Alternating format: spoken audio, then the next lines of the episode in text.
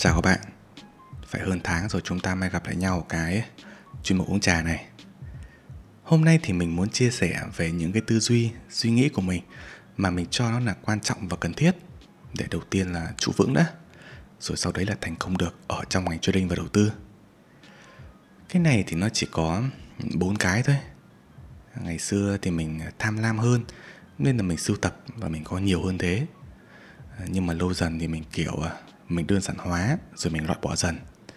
Cuối cùng thì mình chỉ giữ lại những cái mà mình cho nó là kim chỉ nam và không mà thay thế. À, mọi người thử nghe nhé và bài này nó là cái bài mình đã viết ở trong hội quán rồi. Giờ thì mình chỉ gọi là mình đọc lại, kiểu nhà mình chuyển từ dạng chữ sang dạng tiếng audio ấy. Nên mà ai mà đọc rồi thì thông cảm mình nhá.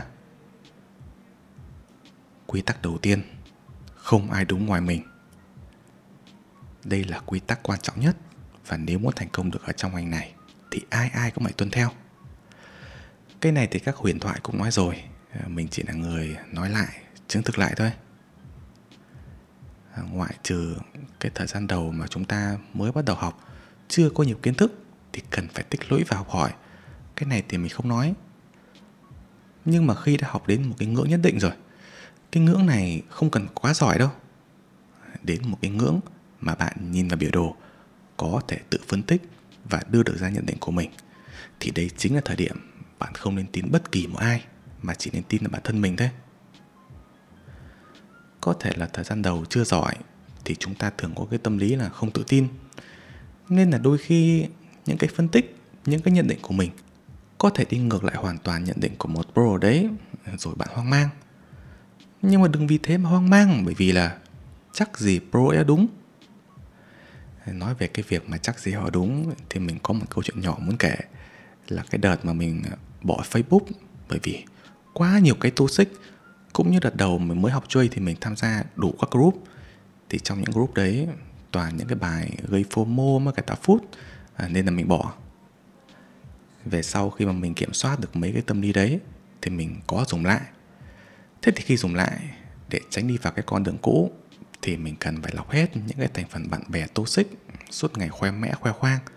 Ở những cái group về coin với cả forex mà mình đã tham gia từ lương ngày trước ấy.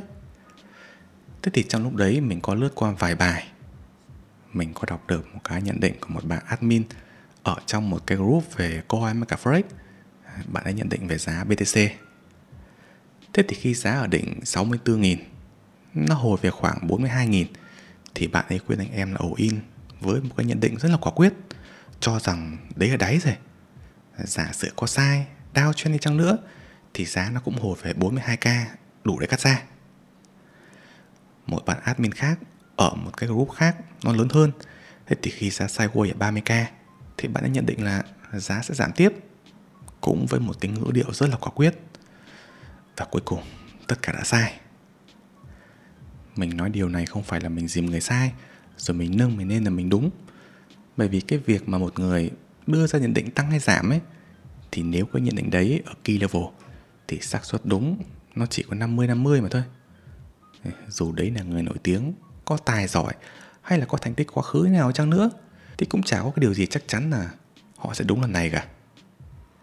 Vì thế mà ở trong hội quán mình còn đưa ra một cái nội quy là không xe kèo, không xe nhận định bởi vì chắc gì kèo người khác nó đúng bằng kèo của bạn.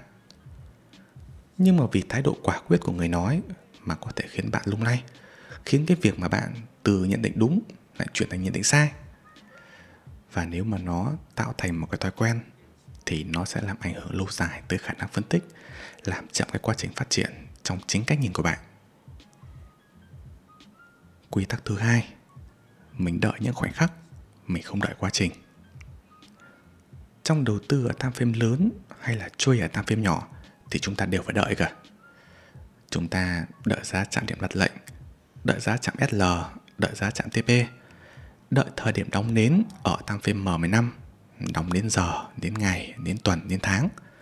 Chung quy lại là chúng ta chỉ đợi cái thời điểm đợi cái khoảnh khắc đấy thế như là cái việc mà mình đầu tư ở tam phim ngày thế thì trong ngày mình có xem biểu đồ đến ngày hàng trăm hàng ngàn lần đến chăng nữa ấy, thì cũng không bằng mình chỉ xem ở cái khoảnh khắc đến ngày nó đóng.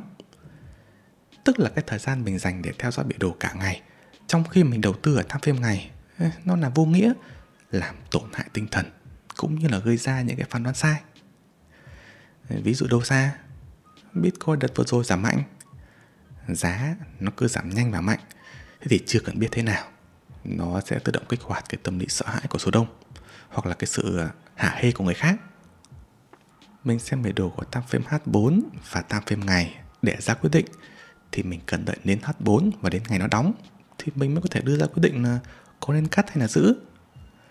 Nhưng mà nếu bạn liên tục xem biểu đồ nến đang chạy ấy, bởi vì là giá giảm ghê như này thì cần phải à, theo dõi sát sao theo như nào.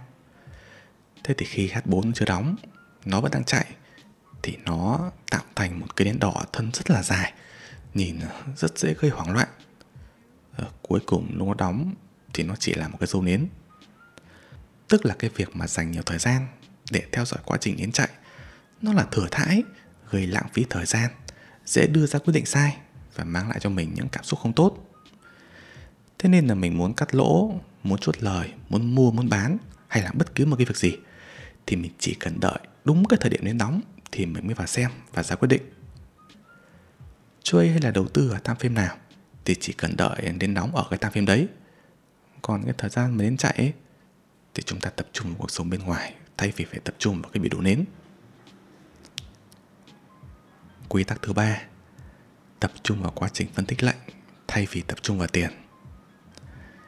À, nói là vậy thôi nhưng mà mình là người thích tiền. Mình quý trọng đồng tiền nên là mình có vạch sẵn lên kế hoạch rõ ràng quản lý tiền ở các hạng mục đầu tư cũng như là chơi à, bởi vì là quản lý vốn nó quan trọng hơn cả phương pháp mà. À, nhưng mà trong quá trình chơi thì mình chỉ tập trung vào quá trình phân tích và rút ra được một cái gì đấy từ mỗi lệnh, thay vì mình tập trung vào cái số tiền mình kiếm được hoặc là mất đi của cái lệnh đấy. Kể lại quá khứ một chút thì à, hồi mới chơi ấy, mình hay tính tiền lắm. Mình tính hẳn từ đô la Mỹ sang hẳn Việt Nam đồng ấy, kiểu như là lệnh này mà thua thì mình mất khoảng 20 đô, rồi 20 đô khoảng à, 500 nghìn Việt Nam đồng. Nếu mà thắng được 2R khoảng 1 triệu, được 3R khoảng triệu rưỡi, rồi à, 500 nghìn nó bằng tiền đổ xăng cả tháng. Nên là khi mình vào lệnh, nhìn MT4 tiền nó nhảy, thì chỉ trong có vài phút, cái tâm trạng của mình nó thay đổi liên tục. Thắng hay là thua thì mình vui hay là buồn, bởi vì là mình được tiền hoặc là mất tiền nhiều hơn là mình được kinh nghiệm và kiến thức. Đây là cái mà mình khi nhìn lại những cái group về Facebook mình nhìn thấy con người của mình ngày xưa ở trong đấy. Trên những cái group đấy thì chủ yếu là những cái bài than cháy cháy 1k, cháy 5k, cháy 10k rồi cứ có cái tin non farm vừa ra là sẽ có một cái post của ai đấy để hỏi bao nhiêu anh em ra đảo rồi? Rồi ở dưới những người ra đảo thì thi nhau điểm danh rồi đến một cái lúc mà mình cháy, thì lại lên trên đấy tìm những cái tin tức để có thể bào chữa cho cái việc cháy của mình. Tìm những người cũng cháy để cảm thấy là xoa dịu, là mình không cô đơn. Số đông, thậm chí có người còn cháy nặng hơn cả mình nữa. Ngày xưa, nhà mình là vậy đấy. Không biết có ai giống mình không? Và khi mà cứ chìm mãi vào những cái nội dung kiểu kiểu như vậy, thì dần dần tư tưởng nó hình thành là ai rồi cũng cháy thôi cũng mất tiền thôi. 90% thậm chí là 99% làm mất tiền. Mà một khi đã hình thành cái tư tưởng đấy rồi thì làm sao thành công được? Ngu mãi thì về sau mình cũng bớt ngu đi. Mình nhận ra đây là mình bỏ. Và mình là người thuộc kiểu trong cùng một thời điểm thì mình chỉ có thể làm tốt một công việc duy nhất. À, nên là sau khi đã trưởng thành hơn trưởng thành trong ngoặc kép nhá thì mình chỉ tập trung vào quá trình phân tích lệnh bởi vì mình biết là nếu đã có một phương pháp tốt, phù hợp với cái lối tư duy của mình, có đủ kinh nghiệm để hiểu thị trường và tạo ra được một bộ quy tắc cho riêng mình, thì tiền nó đến như là một hệ quả quá trình đấy. Thế nên là mình quản lý tiền ngay từ khi mình nạp vào để chơi để đầu tư. Nạp vào chơi thì mình nạp vào bao nhiêu tiền, rủi ro mua lại bao nhiêu phần trăm. Bỏ vào đầu tư thì mình bỏ bao nhiêu tiền, mua cho mình vốn là những đâu mình đều lên kế hoạch, ngồi cân nhắc thật cẩn thận, thật kỹ, làm sao để tạo ra được một cái tỷ lệ lợi nhuận trên rủi ro nó vừa phải.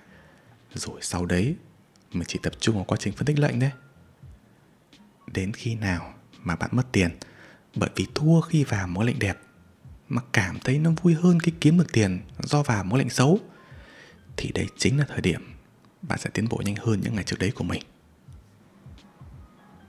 Và cái cuối cùng lối sống tối giản. Mình là người theo lối sống tối giản. Cái này thì nó có nhiều cái hay ho bởi vì nó loại bỏ được một cái phần nào đấy tham lam và sống quá vì vật chất của con người ở những thành phố lớn kiểu như là Hà Nội và Sài Gòn. Nhưng mà mình sẽ chỉ nói về những cái hay ho dành cho dân đầu tư với cả chơi thôi.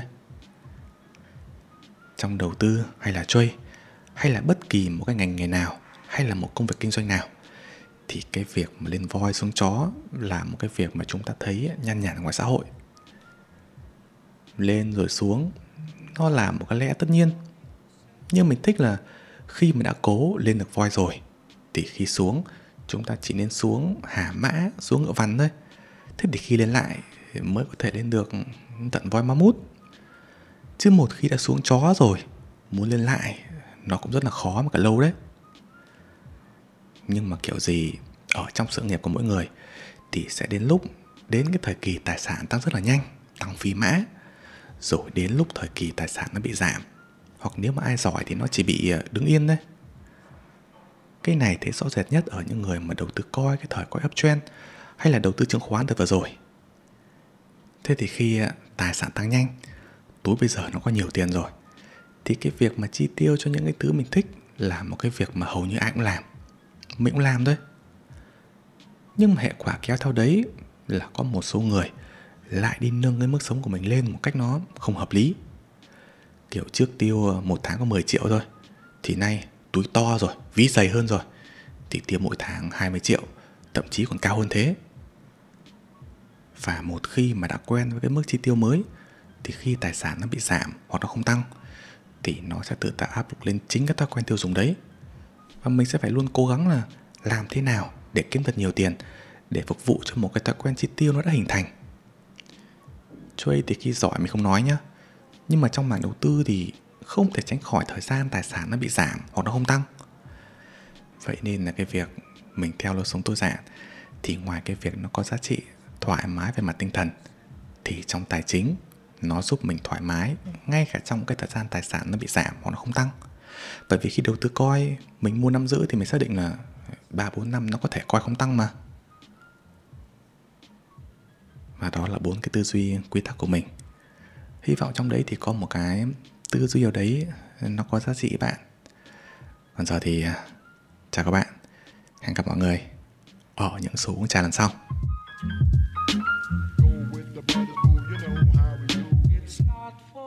To say.